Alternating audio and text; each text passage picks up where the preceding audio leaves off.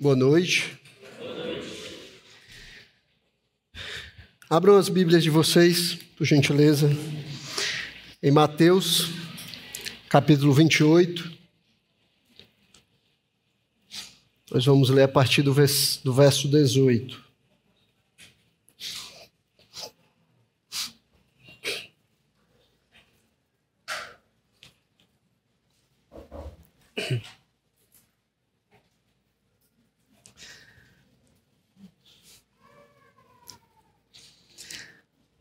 Diz assim a palavra do Senhor. Jesus, aproximando-se, falou-lhes, dizendo: Toda autoridade me foi dada no céu e na terra.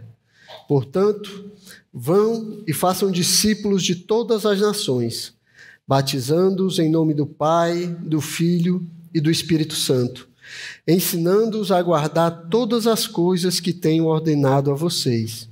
E eis que estou com vocês todos os dias, até o fim dos tempos. Amém. Curva sua cabeça, vamos orar, pedindo a bênção de Deus sobre esse momento. Santo Deus e Pai, nós estamos aqui reunidos, Senhor, para adorar o Teu nome, para Te louvar, render a Ti a glória, o louvor e a adoração que o Senhor merece receber, Pai.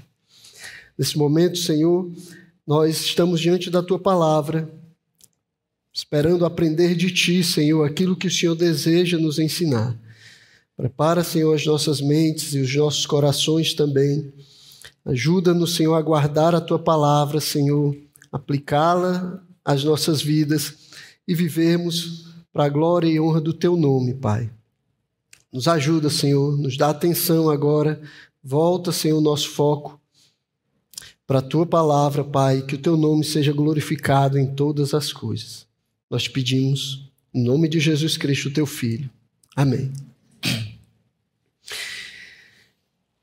Então, a Missio Dei, que nós temos estudado durante todo esse mês, né, que nós é, escolhemos como mês missionário, ela se refere à atividade de Deus para ser conhecido e adorado em toda a terra, e os seus feitos graciosos em favor da humanidade, para levar adiante esse propósito. Então, nós temos estudado sobre isso durante todo esse mês. E daí nós vimos que essa missão de Deus, ela envolve graça, né? Porque o homem pecou, o pecado entrou no mundo. E agora, para se relacionar com o homem, Deus precisa usar da sua graça, Deus precisa ser gracioso com o homem. Nós vimos também que envolve a mediação. Deus, na sua graça e misericórdia, decidiu usar o homem para fazer valer a sua vontade, para seguir adiante com a sua missão. Nós vimos como Deus usou Abraão, usou Israel, usou os profetas, como Deus ele tem usado homens, chamado homens, para seguir adiante com o seu plano.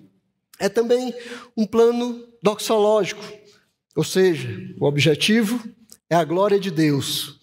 Deus, ele está pensando na sua glória. Deus, ele está movendo todas as coisas para que ele mesmo receba a glória. Mas é também, esse plano de Deus, ele também é restaurador, redentivo e transformador, porque Deus, em sua graça, ele tem transformado os homens, ele tem redimido os homens e tem trazido para perto dele. Essa missão de Deus, ela é independente também, porque ela não demanda nada, nem pede permissão a ninguém. É Deus, conforme o conselho da sua própria vontade, ele segue adiante o seu plano, ele segue conduzindo os homens e todas as coisas para que ele mesmo receba a glória e o louvor que ele merece receber. E ele faz, apesar disso, em benefício da sua criação, porque o maior benefício que a criação ela pode ter, é fazer aquilo para o que ela foi criada, ou seja, glorificar o nome de Deus. Então, essa missão, como nós vimos, ela começou quando Deus decidiu criar e se revelar ao homem.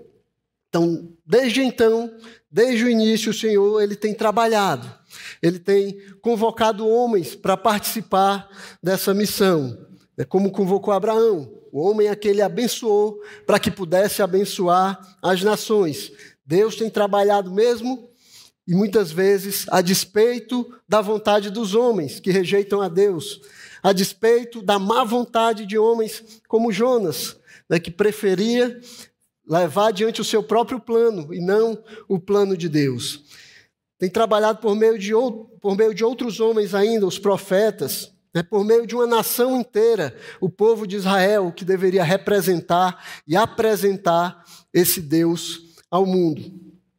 Agora, nós chegamos no que nós poderíamos chamar do clímax, né?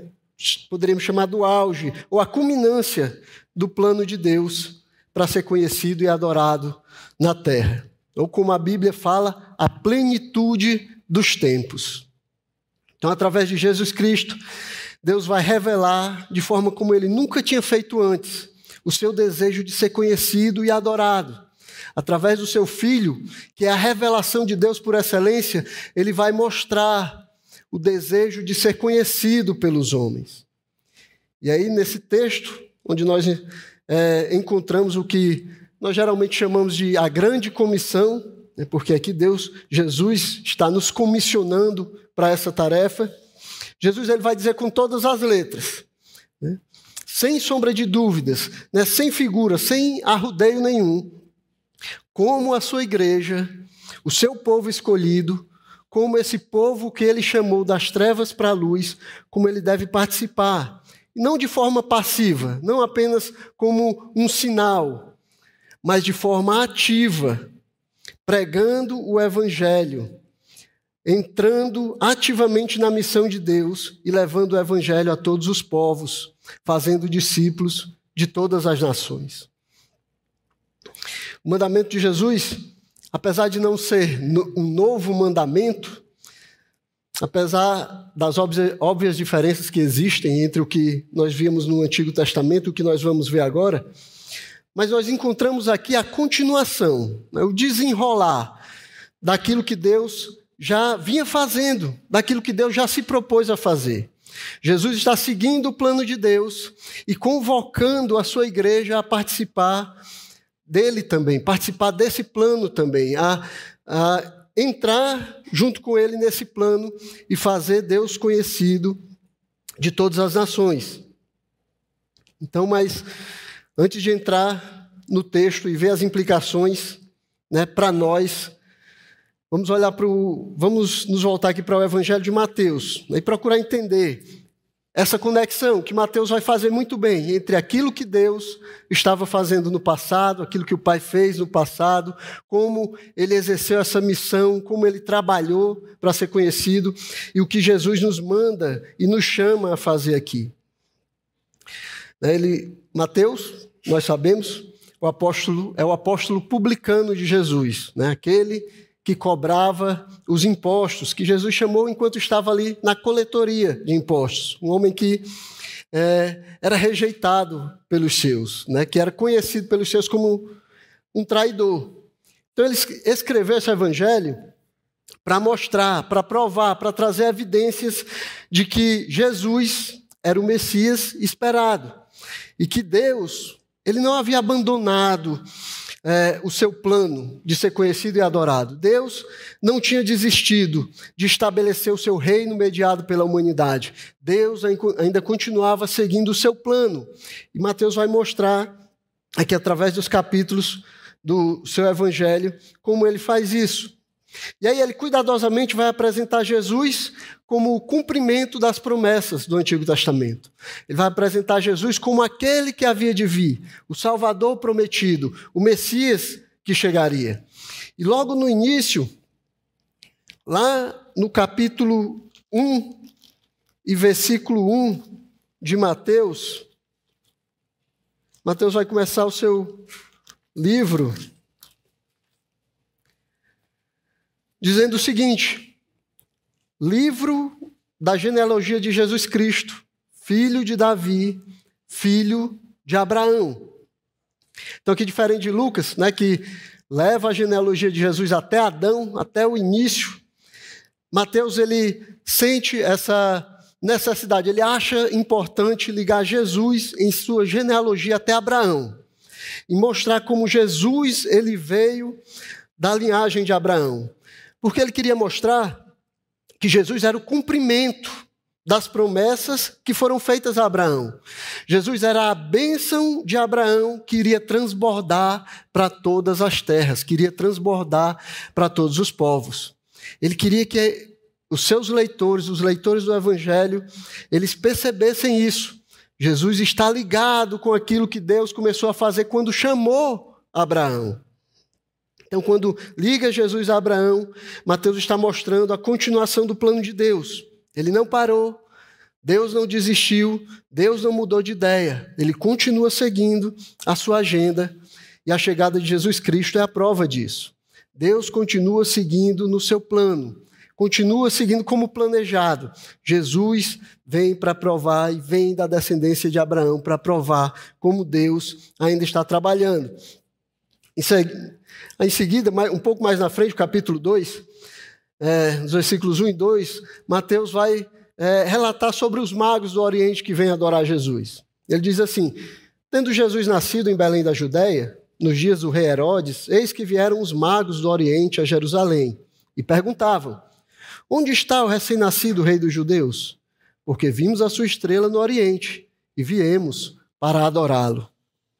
E é interessante, aqui a história, o registro dessa história dos magos que vem adorar Jesus. Né? Nós não sabemos como eles ficaram sabendo da profecia. Né? Talvez Deus tenha se revelado a eles pessoalmente. Talvez Daniel tenha feito um bom trabalho pregando lá na Babilônia, no Oriente, e eles tenham vindo a conhecer a promessa e as profecias do Messias. Talvez eles tenham ouvido a profecia de Balaão, que falava da estrela de Israel. Talvez eles tenham conhecido a história de Abraão, dos patriarcas, do povo de Israel. O fato é que eles chegam ao conhecimento das profecias de Deus. E esses homens, eles creem em Deus e decidem participar daquilo que Deus está fazendo. Então, Deus, na sua obra de se fazer conhecido, ele transborda a sua bênção para fora das fronteiras de Israel e um povo que não é um povo judeu fica sabendo a respeito do nascimento do Messias, a respeito do nascimento daquele que foi prometido ao povo judeu. E aí eles vêm adorar o recém-nascido rei dos judeus. Deus continuava trabalhando, ele continuava se revelando às pessoas e as pessoas ainda criam nele e aguardavam as suas promessas. Deus não está parado, ele continua trabalhando, ele continua em missão. E todos aqueles a quem esse Deus, para quem esse Deus tem é, se revelado, eles podem decidir participar daquilo que Deus está fazendo ou ficar à parte do que Deus está fazendo. Os magos do Oriente, eles decidem seguir o plano de Deus. Mateus registra isso aqui para mostrar como o Messias que tinha sido prometido, que iria servir também aos gentios, ele atrai essas pessoas para ele. E Mateus vai registrar ainda mais a, a, o ministério de Jesus diante dos gentios. Né? É interessante, um pouco mais na frente, ele fala um pouco sobre a fuga para o Egito. Né? O versículo catorze. Versículo catorze, ele diz: levantando-se José, tomou de noite o menino e a sua mãe e partiu para o Egito, onde ficou até a morte de Herodes. Isso aconteceu para se cumprir o que tinha sido dito pelo Senhor, por meio do profeta: do Egito chamei o meu filho. Então, Mateus registra aqui esse episódio como uma recapitulação da história de Israel na vida de Jesus. Israel falhou por causa dos seus pecados, nós conhecemos a história. Eles não cumpriram como nação os propósitos de Deus. Eles não, eles rejeitaram a Deus. Mas, como prometido, viria o verdadeiro israelita que redimiria a sua nação. E assim como Deus tirou Israel do Egito, guiou Israel no deserto, alimentou, sustentou e protegeu o seu povo, ele também faria com o seu filho. Ele também guiaria o seu filho como guiou Israel. E Mateus, ele olhando para trás e vendo esse padrão de Deus enquanto cuidava do seu povo, ele olha novamente para Jesus e ele vê esse padrão se repetindo, ele vê Deus trabalhando novamente na vida de Jesus como trabalhou na vida de Israel. A diferença é que esse filho, né, diferente de Israel, ele cumpriria todo o propósito de Deus. Ele completaria a vocação de Israel de fazer Deus conhecido entre todas as nações.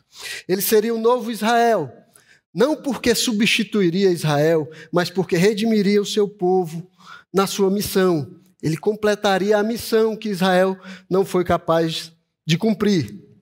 E Mateus segue registrando a história de Jesus, e mais uma vez ele vai ligar Jesus aos gentios, né, citando o profeta Isaías no capítulo quatro, versículo catorze. Ele diz: isso aconteceu para se cumprir o que tinha sido dito por meio do profeta Isaías: terra de Zebulon, terra de Naftali, caminho do mar, além do Jordão, Galiléia dos gentios. O povo que vivia em trevas viu grande luz, e aos que viviam na região da sombra da morte, resplandeceu-lhes a luz. Mateus vai mostrar como o Messias, Jesus, como ele cumpriria a missão de ser luz para os gentios, como ele é, cumpriria aquilo que foi prometido com relação aos gentios. E aí Mateus vai colocar vários textos do Antigo Testamento junto para confirmar o desejo de Deus de abençoar todas as nações. Pouco à frente, o versículo vinte e cinco, ele diz: da Galiléia, de Decápolis, de Jerusalém, da Judéia e do outro lado do Jordão, numerosas multidões o seguiam. Então as pessoas de fora de Israel, além das fronteiras de Israel, de alguma forma estavam abraçando o Messias que o próprio Israel vai rejeitar. Então, Mateus queria que os seus leitores vissem o ministério que o Messias teria para além das fronteiras de Israel, como ele abençoaria todos os povos. E aí ele registra as atividades de Jesus, né, os seus milagres, os seus ensinamentos, as suas parábolas, o seu ministério, né, junto aos gentios. Tudo isso para mostrar que as coisas não estão acontecendo de qualquer maneira, não estão acontecendo à revelia, não estão acontecendo de qualquer forma. Existe uma linha traçada que está conduzindo todas essas coisas. Essa linha é o plano de Deus ao longo da história. Deus, ele está conduzindo a história para que as coisas aconteçam conforme a sua vontade, conforme o seu plano. Existe aqui um fio condutor, uma moldura que diz o que Deus está fazendo, por que ele está fazendo e como ele está fazendo. Então Deus, ele está em missão, ele está trabalhando para estabelecer o seu plano nesse mundo. Deus não parou. Como Jesus disse, o meu Pai trabalha até agora e eu trabalho também. Deus continua trabalhando. E o Senhor Jesus, ele vai aparecer dentro dessa moldura, dentro dessa linha, realizando milagres, fazendo o que havia sido prometido sobre o Messias, abrindo o caminho para aqueles que vêm do Oriente, para aqueles que vêm de longe, para aqueles que vêm de fora de Israel, como havia sido dito a respeito do Messias. Ele vem ligando a missão de Deus, que nós estudamos e temos falado no Antigo Testamento, que começou desde o início da sua criação, com aquilo que a sua igreja iria receber como missão, com aquilo que nós recebemos como missão, com aquilo que nós deveríamos fazer. Tudo está seguindo essa linha. Tudo está dentro do fluxo do plano de Deus, daquilo que Deus está fazendo nessa terra, né? Tudo está ligado. Deus estava trabalhando, conduzindo todas as coisas. E agora chegamos até nós.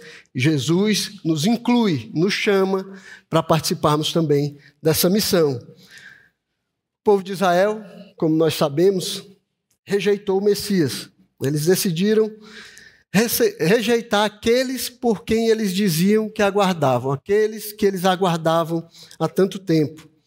E aí, por causa dessa rejeição, porque eles rejeitaram seguir o plano de Deus para as nações, rejeitaram aquele que tinha sido enviado por Deus, eles também vão ser rejeitados. No capítulo vinte e um, Mateus escreveu como Jesus ele vai demonstrar essa rejeição, né, do povo de Israel, através de uma parábola, a parábola que nós conhecemos como a parábola dos lavradores maus, né? Eu não vou ler toda a parábola aqui, mas no versículo quarenta e três, é, Jesus vai dizer: portanto, eu lhes digo que o reino de, o reino de Deus será tirado de vocês e entregue a um povo que lhe produza os respectivos frutos. Então, os, os judeus, eles rejeitaram aquele que eles não podiam rejeitar, aquele que tinha sido prometido a eles, aquele por meio de quem viria a esperança dos judeus. Eles rejeitaram. E assim, eles perderam a oportunidade, como aqueles que abririam as portas do reino de Deus para todas as nações, como aqueles que mostrariam o reino de Deus às nações. Então, com a rejeição do evangelho, do reino, pelos judeus, ele agora vai ser passado a um povo que produz os respectivos frutos ao seu mestre. Então, a ordem agora é discipular.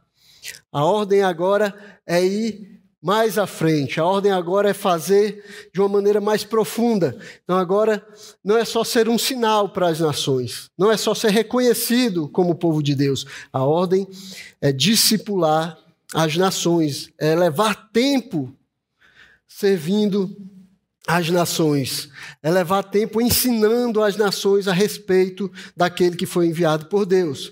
Então, missões são as atividades do povo de Deus, as atividades que o povo de Deus faz em resposta à missão de Deus, com o exemplo da missão de Deus, aquilo que Deus está fazendo. Esse texto que nós lemos, ele deve ser compreendido, então, à luz da Missio Dei, à luz da missão de Deus, à luz daquilo que Deus vinha fazendo, à luz daquilo que Deus continua fazendo nessa, nessa terra, de como Deus tem conduzido toda a história para que, no fim, ele receba a glória que merece. Então, Jesus vem agora convocar a sua igreja, convocar o seu povo para continuar essa missão, para fazer parte dessa missão, para entrar naquilo que Deus está fazendo nessa terra e ministrar a todas as nações. A igreja agora é chamada não só a atrair as nações até ela, mas sair, ir em meio às nações e pregar o evangelho e fazer discípulos, discípulos para aquele que foi enviado para salvar, essa, para salvar o mundo. E aí é assim que Jesus vai começar falando quando ele encontra com os discípulos. No versículo dezoito, ele vai falar sobre a autoridade que foi dada a ele para fazer esse requerimento. E ele diz que toda autoridade me foi dada no céu e na terra. Essa declaração que Jesus faz, ela é o fundamento da ordem para fazer discípulo de todas as nações. É aqui que nós devemos alicerçar.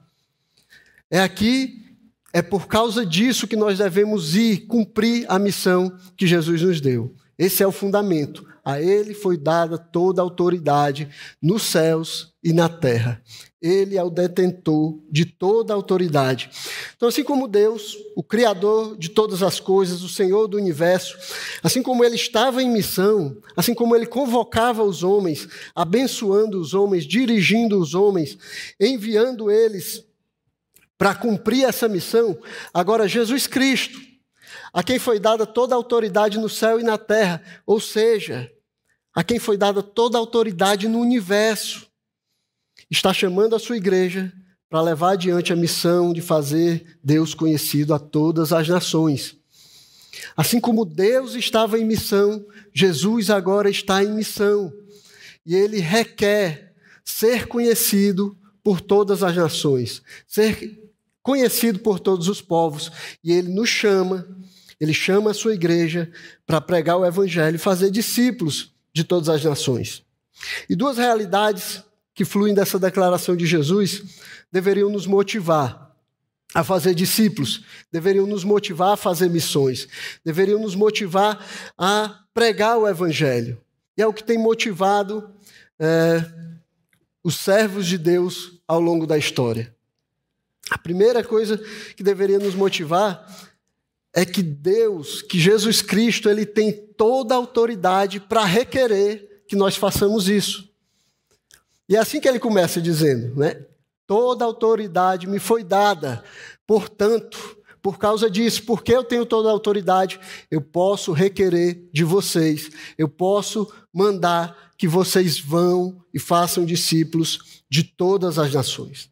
Então, porque ele tem toda a autoridade, e se nós acreditamos que ele realmente tem toda a autoridade, nós deveríamos nos submeter a essa autoridade e cumprir o seu mandamento. Porque nós reconhecemos a autoridade dele, porque nós sabemos que ele é o Deus Todo-Poderoso, que controla todas as coisas, é que nós deveríamos nos submeter a ele, nos submeter ao seu mandamento e fazer discípulos de todas as nações. Mas será que nós compreendemos realmente o que, que isso significa? Será que nós temos entendido o que significa quando Jesus diz: toda autoridade me foi dada nos céus e na terra? Você entendeu que ele tem autoridade para requerer de você ou de qualquer um que faça discípulos para o nome dele? Então nós recebemos uma ordem, um mandamento do Senhor do universo, aquele a quem foi dada toda a autoridade no céu e na terra, para nós fazermos discípulos. Nós não recebemos essa ordem de qualquer pessoa. Não é o pastor de vocês que está dando essa ordem para vocês. Não são os missionários que dá, dão essa ordem. Essa ordem não foi dada por aqueles que fizeram missões antes de nós. Essa ordem, ela é dada pelo Senhor de todo o universo, por aquele que tem autoridade. Toda a autoridade no céu e na terra. Então nós temos diante de nós um mandamento que constantemente depõe contra nós. Ele está, esse mandamento está diante de nós e constantemente ele tem, ele depõe contra nós. Toda vez que você decide não seguir esse mandamento, ele depõe contra você. Cada oportunidade que você perde de pregar o evangelho, esse mandamento ele depõe contra você. Cada oportunidade que você é, perde de anunciar Jesus Cristo, em cada momento em que você esquece que você é servo de Deus, é discípulo de Jesus Cristo, e por isso você está aqui nessa terra para fazer a vontade do seu Senhor, para pregar o evangelho de Jesus Cristo, para fazer ele conhecido de todas as nações, daqueles que estão ao seu redor, daqueles que vêm até você, daquele, daqueles que ele envia até você para ouvir o evangelho. A todo momento, esse mandamento, ele depõe contra nós. A todo momento nós estamos sobre o perigo de estarmos desobedecendo ao Senhor que tem autoridade, toda autoridade, no céu e na terra.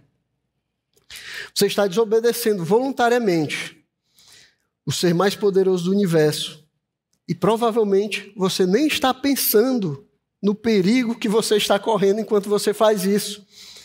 Provavelmente nem veio à sua mente o quão perigoso é desobedecer aquele que controla todas as coisas do universo. Meus irmãos, Jesus Cristo, ele tem toda a autoridade. Ele tem autoridade para requerer de você, como servo dele, que você leve esse evangelho, que você faça o nome dele conhecido a toda a terra. Ele tem essa autoridade. Essa ordem, ela deveria nos fazer viver uma vida de discipulado. Vivermos uma vida de discipulado. E quando eu digo viver uma vida de discipulado, eu não estou dizendo que você marcasse todas as horas do seu dia para estar junto com alguém ensinando a Bíblia. Não, discipulado não é só isso. Discipulado é a maneira como o crente vive.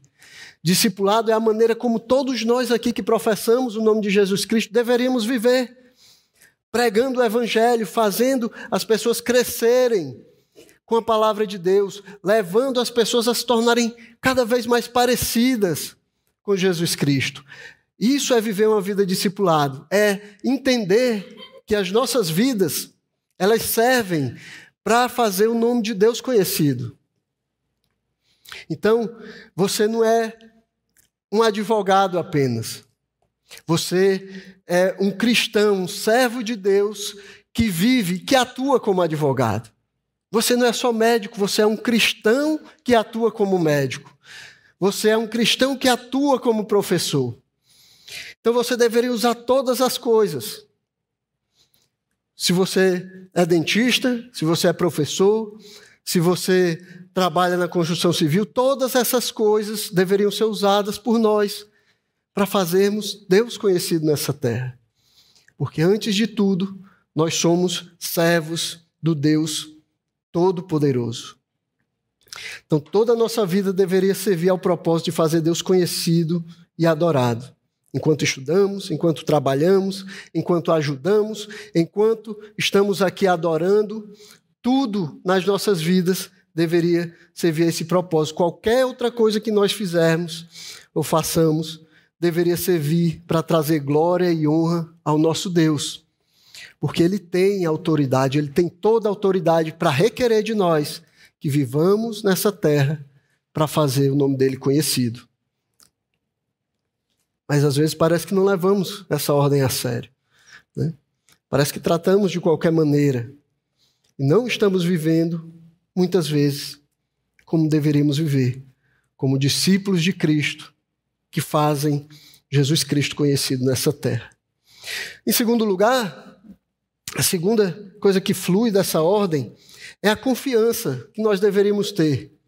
Porque quem nos mandou, quem nos deu essa ordem, foi aquele que tem toda a autoridade, então nós deveríamos confiar naquele que nos mandou fazer.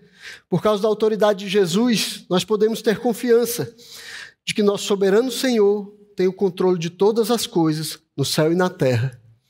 Você não está servindo a qualquer um. Você está servindo aquele que conduz todas as coisas, assim como Deus, como nós vimos Deus guiando todas as coisas, guiando os homens nessa linha da história para chegar àquele momento onde Ele é conhecido e adorado. Jesus Cristo, Ele tem autoridade para conduzir todas as coisas da mesma forma. Conduzir todas as coisas conforme o plano dEle, embora muitas vezes nós tentamos sair tenta, e ramificações daquilo que Deus planejou, tentem sair dessa linha que Ele traçou, Ele está conduzindo todas as coisas. Ele está afunilando todas as coisas para chegar naquele objetivo que Ele já planejou desde o começo.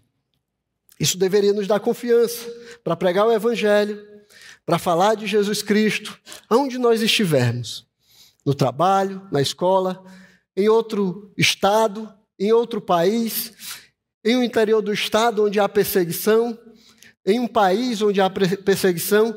Isso, o fato de que Jesus tem toda a autoridade no céu e na terra, deveria nos dar confiança para pregar o Evangelho de Jesus Cristo. E esperar que o Senhor vai fazer aquilo que só Ele pode fazer no coração dos homens. Então, nós não fomos chamados para transformar o coração dos homens, mas nós fomos chamados para pregar a palavra, pregar a mensagem que transforma o coração dos homens, e transforma porque o Senhor da palavra tem autoridade para transformar o coração. Confiar que Ele vai nos dirigir às oportunidades, aos meios, àqueles que Ele escolheu. Confiar que Ele vai conduzir todas as coisas, nos dar o que é preciso, inclusive os dons e as habilidades que são necessários para fazer isso, porque Ele tem o controle de todas as coisas. Confiar que Ele vai à nossa frente e que nós somos como aquele lavrador que planta a semente e vai dormir, e a semente cresce e ele não sabe como é que isso acontece, porque quem dá o crescimento é o Senhor. Então não importa o que planta nem o que rega, o importante é o Senhor que dá o crescimento, como Paulo disse. Lembra, essa missão é de Deus. Nós somos cooperadores com Ele. Então, o fato de estar servindo ao Deus que tem toda a autoridade deveria nos dar confiança de que aquele que está ao nosso lado, Ele não perde jamais. Ele tem toda a autoridade. Ele não vai perder. Nós estamos do lado que nunca perde. Jesus sempre vai vencer. Não, não é uma questão aqui de nós escolhermos entre dois lados que tem possibilidade de vencer. Não. Se você serve a Jesus, se você é discípulo de Jesus, você sempre vai estar do lado vencedor. Não importa as circunstâncias, não importa o que aconteça, não, não importa é, como isso, como você pode sofrer no meio disso tudo, não importa o quanto você veja essas coisas como fracasso, ainda assim elas são sucesso, porque nós estamos do lado daquele que conduz todas as coisas, que tem toda a autoridade. Não importa as circunstâncias, né? Não importa quem vence a eleição, Jesus sempre vence. Jesus sempre conduz as coisas conforme a sua vontade.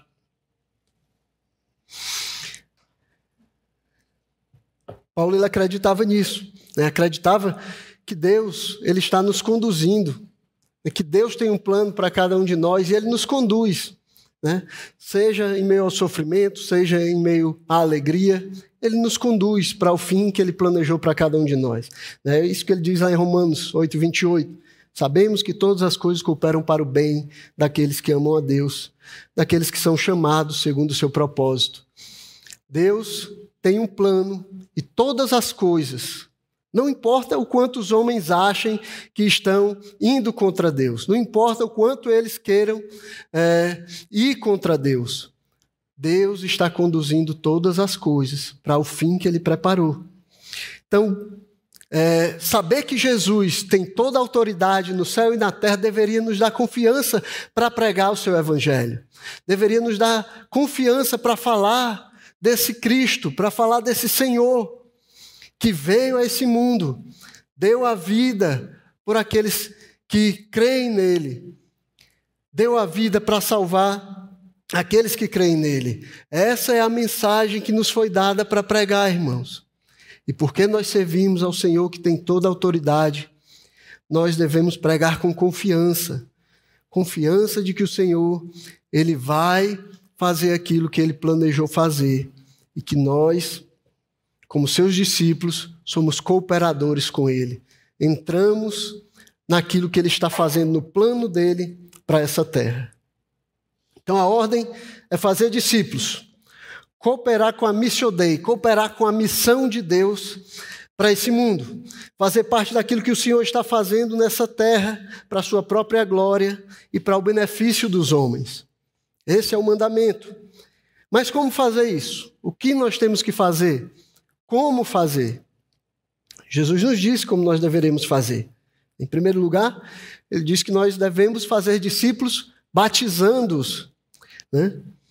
Batizando, recebendo, inserindo os discípulos na nova comunidade daqueles que conhecem e adoram o Senhor. Esse batismo ele deve ser em nome do Pai, do Filho e do Espírito Santo. Ou seja, o nome de Deus deve ser colocado sobre aqueles que confessam a esse Deus como Senhor. Essas pessoas elas devem ser conhecidas como seguidoras desse Deus. Elas devem ser conhecidas como aqueles que são discípulos do Senhor. Por isso eles são batizados em nome do Pai, do Filho e do Espírito Santo. Vocês lembram da bênção sacerdotal? Nós falamos aqui antes que os sacerdotes de Israel, eles ministravam ao povo de Israel. Eles diziam, o Senhor os abençoe e os guarde. O Senhor faça resplandecer o seu, o seu rosto sobre vocês e tenha misericórdia de vocês. O Senhor sobre vocês levante o seu rosto e lhes dê a paz. Né? Eles constantemente falavam, o Senhor, o Senhor, o Senhor. E Deus vai dizer aos sacerdotes que quando eles ministravam sobre o povo essa bênção, eles estavam colocando sobre eles o seu nome. No versículo, versículo vinte e sete ele diz, assim os sacerdotes porão o meu nome sobre os filhos de Israel e eu os abençoarei. Eles estavam colocando o nome de Deus sobre aquele povo. Então os sacerdotes declaravam que o povo era propriedade particular, propriedade peculiar, propriedade de Deus, quando eles abençoavam, quando eles colocavam o nome de Deus sobre eles. Assim também no batismo. Nós declaramos que somos servos do Deus que nos salvou. Nós declaramos que a partir de agora nós queremos ser conhecidos como seguidores daquele que nos salvou, como seguidores daquele Deus que tem autoridade no céu e na terra, que criou todas as coisas. Nós estamos declarando publicamente, diante de Deus, que agora nós queremos ser conhecidos pelo seu nome. E é assim que as pessoas vão ver. Então, se você se converteu, se você se batizou, se você declarou publicamente a sua fé, as pessoas vão ver você agora como um seguidor de Cristo. E aquilo que você faz, seja bom ou mal, vai falar do nome de Deus. Você agora é conhecido por ser um seguidor de Cristo. E as suas ações, elas importam. A maneira como você vive, ela importa. Então, batizando. Primeira coisa que nós deveríamos fazer é batizar as pessoas, trazer elas para junto da comunidade daqueles que creem e adoram a esse Deus. Iniciá-las na comunidade que louva o nome do nosso grande Senhor e Deus. Em segundo lugar, nós deveríamos ensinar. Fazer discípulos significa ensinar aquilo que nós temos recebido. Compartilhar aquilo que também já foi nos dado. Compartilhar aquilo que foi dado a nós, agora nós damos a outros. Ensinando-os. Jesus diz: aguardar todas as coisas que tenho ordenado a vocês. Tudo aquilo que foi ensinado pelo Senhor, agora deveria ser passado para aqueles que decidiram seguir a esse Senhor, aqueles que se tornaram discípulos desse Senhor. Eles deveriam receber o ensino. E é assim que nós fazemos ainda hoje, irmãos. É assim que nós fazemos discípulos. Nós batizamos, nós iniciamos, nós pregamos a palavra e eles são iniciados na comunidade daqueles que creem. E aí nós os ensinamos a viver de acordo com aquele que tem o chamado para a sua própria glória e virtude. Nós somos testemunhas de Cristo, falamos daquilo que já foi falado a nós, pregamos aquilo que já foi pregado a nós. Né? Por isso não tem justificativa. Né? Ninguém pode dizer que não pode cumprir essa missão. Ninguém pode dizer que está isento dessa missão. Ninguém pode dizer, eu não tenho dom, eu não tenho habilidade para fazer isso, eu não posso fazer isso. Não, nós entregamos aquilo que nós já recebemos. Todos nós podemos fazer isso. Todos nós podemos ensinar aqueles que seguem a Cristo a viver de acordo com a sua palavra, que está registrada, está à nossa disposição, que nós temos à mão. Por fim, Jesus ele promete aquilo que é o motivo pelo qual nós podemos realizar tudo o que ele nos pede aqui. A sua presença que nos capacita. A sua presença capacitadora, a presença do Senhor conosco, nos ajudando, nos guiando, nos capacitando, nos fortalecendo para cumprirmos a missão que Ele requer de nós. Ele diz, eis que estou com vocês todos os dias até o fim dos tempos. Eis que estou com vocês todos os dias até o fim dos tempos.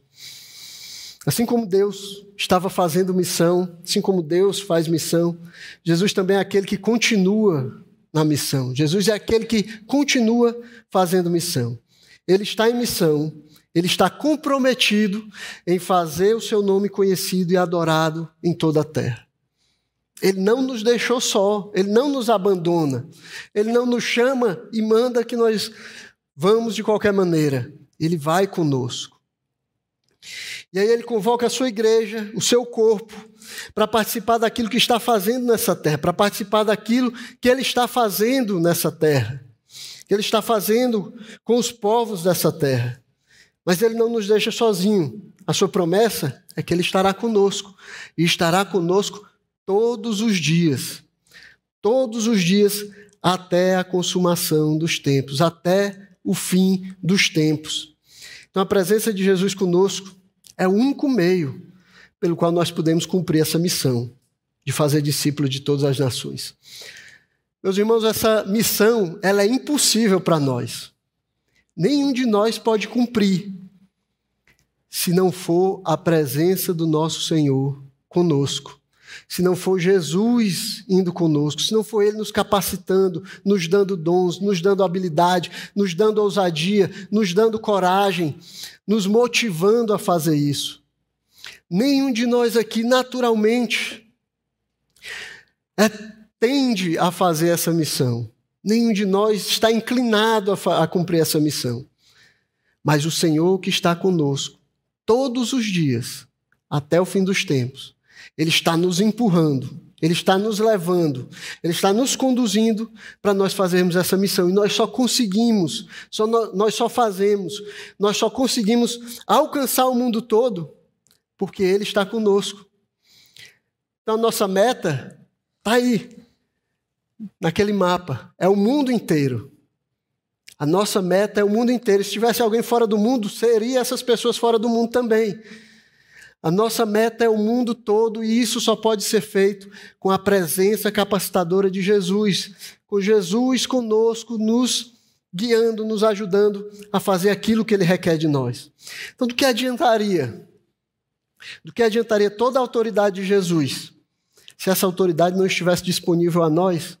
Se Ele estivesse lá longe, no seu trono, se Ele não estivesse aqui com a gente, qual a confi- qual, que confiança nós teríamos de fazer aquilo que Ele nos mandou, se Ele não estivesse aqui com a gente? Mas a promessa dEle é que Ele está conosco todos os dias, até o fim dos tempos. E só por causa disso, nós podemos seguir adiante. Nós podemos seguir cumprindo a missão que Ele nos deu. Porque Ele prometeu que estaria conosco, nós podemos fazer o que Ele nos chama a fazer. E esse é o único motivo pelo qual nós podemos e nós fazemos missões. Porque o Senhor da missão, Ele está junto conosco. Então, Deus continua em missão. Nós, nós deveríamos nos esforçar para fazer parte daquilo que Ele está fazendo nesse mundo. Nós deveríamos nos esforçar por fazer parte da missão de Deus. Por estar junto com Ele na sua missão. Como eu disse no início, Deus, Ele vai levar adiante o seu plano. O objetivo de Deus de ser conhecido vai se cumprir, vai se concretizar. Um dia, todo joelho se dobrará. Um dia, todos aqueles que creram ou que não creram verão a Ele e se dobrarão diante dEle. Deus vai levar adiante o seu plano. Mas nós temos que perguntar: nós vamos fazer parte daquilo que Deus está fazendo nessa terra? Nós seremos parte disso, nós chegaremos diante dEle e ouviremos as palavras: bem-vindo, servo bom e fiel, entra no gozo do teu Senhor. Ou nós vamos escolher ficar à parte daquilo que Deus está fazendo nessa terra, fingir que nada está acontecendo, fingir que tudo que nós temos é esse mundo, fingir que tudo que nós temos é esse tempo aqui, sem lembrar do nosso Senhor, que nos deu a missão de irmos e fazermos discípulos de todas as nações, para que o seu nome seja conhecido e Ele seja adorado. Amém? Então, meus irmãos, nós temos que decidir, nós temos que decidir firmemente nos colocarmos diante de Deus naquilo que Ele está fazendo nessa terra. Nós sabemos o que devemos fazer. Nós temos ouvido falar sobre o que Deus tem feito. Nós temos ouvido falar do que Ele está fazendo nesse mundo, de como Ele chama os homens para participarem, para ter o privilégio de participar daquilo que Ele está fazendo nessa terra. Nós vimos hoje como Ele nos chamou, como Ele chamou a sua igreja, como Ele nos deu autoridade, como Ele promete a sua presença. Nós temos que decidir vivermos as nossas vidas para fazer a vontade do Senhor e fazer Ele conhecido em toda a terra. Curva a sua cabeça, vamos orar, pedir a Deus que nos dê coragem e firmeza para nós vivermos assim.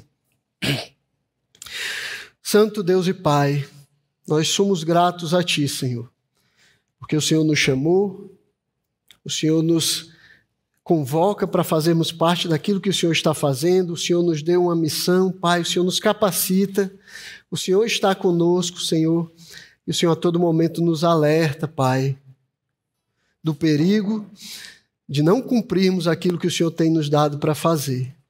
Ajuda-nos, Senhor, a sermos servos fiéis, a vivermos para a Tua glória, a despeito de todas as coisas desse mundo, Pai. A vivermos nesse mundo, Senhor, mas com os olhos na eternidade, olhando para aquele dia onde todas as nações estarão diante de Ti, onde todo joelho se dobrará diante de Ti, Senhor. Que essa visão, Senhor, que o fato de servirmos ao Deus que tem toda a autoridade no céu e na terra nos dê coragem e confiança para fazermos a Tua obra, fazermos missões, pregarmos o Teu Evangelho e irmos até os confins da terra, Senhor, quando chamados, para que o Teu nome seja conhecido lá também, Senhor. Nós Te pedimos Isso, Senhor, no nome do teu Filho, o Senhor a quem nós servimos. Em nome dele, Jesus Cristo, é que nós te pedimos. Amém.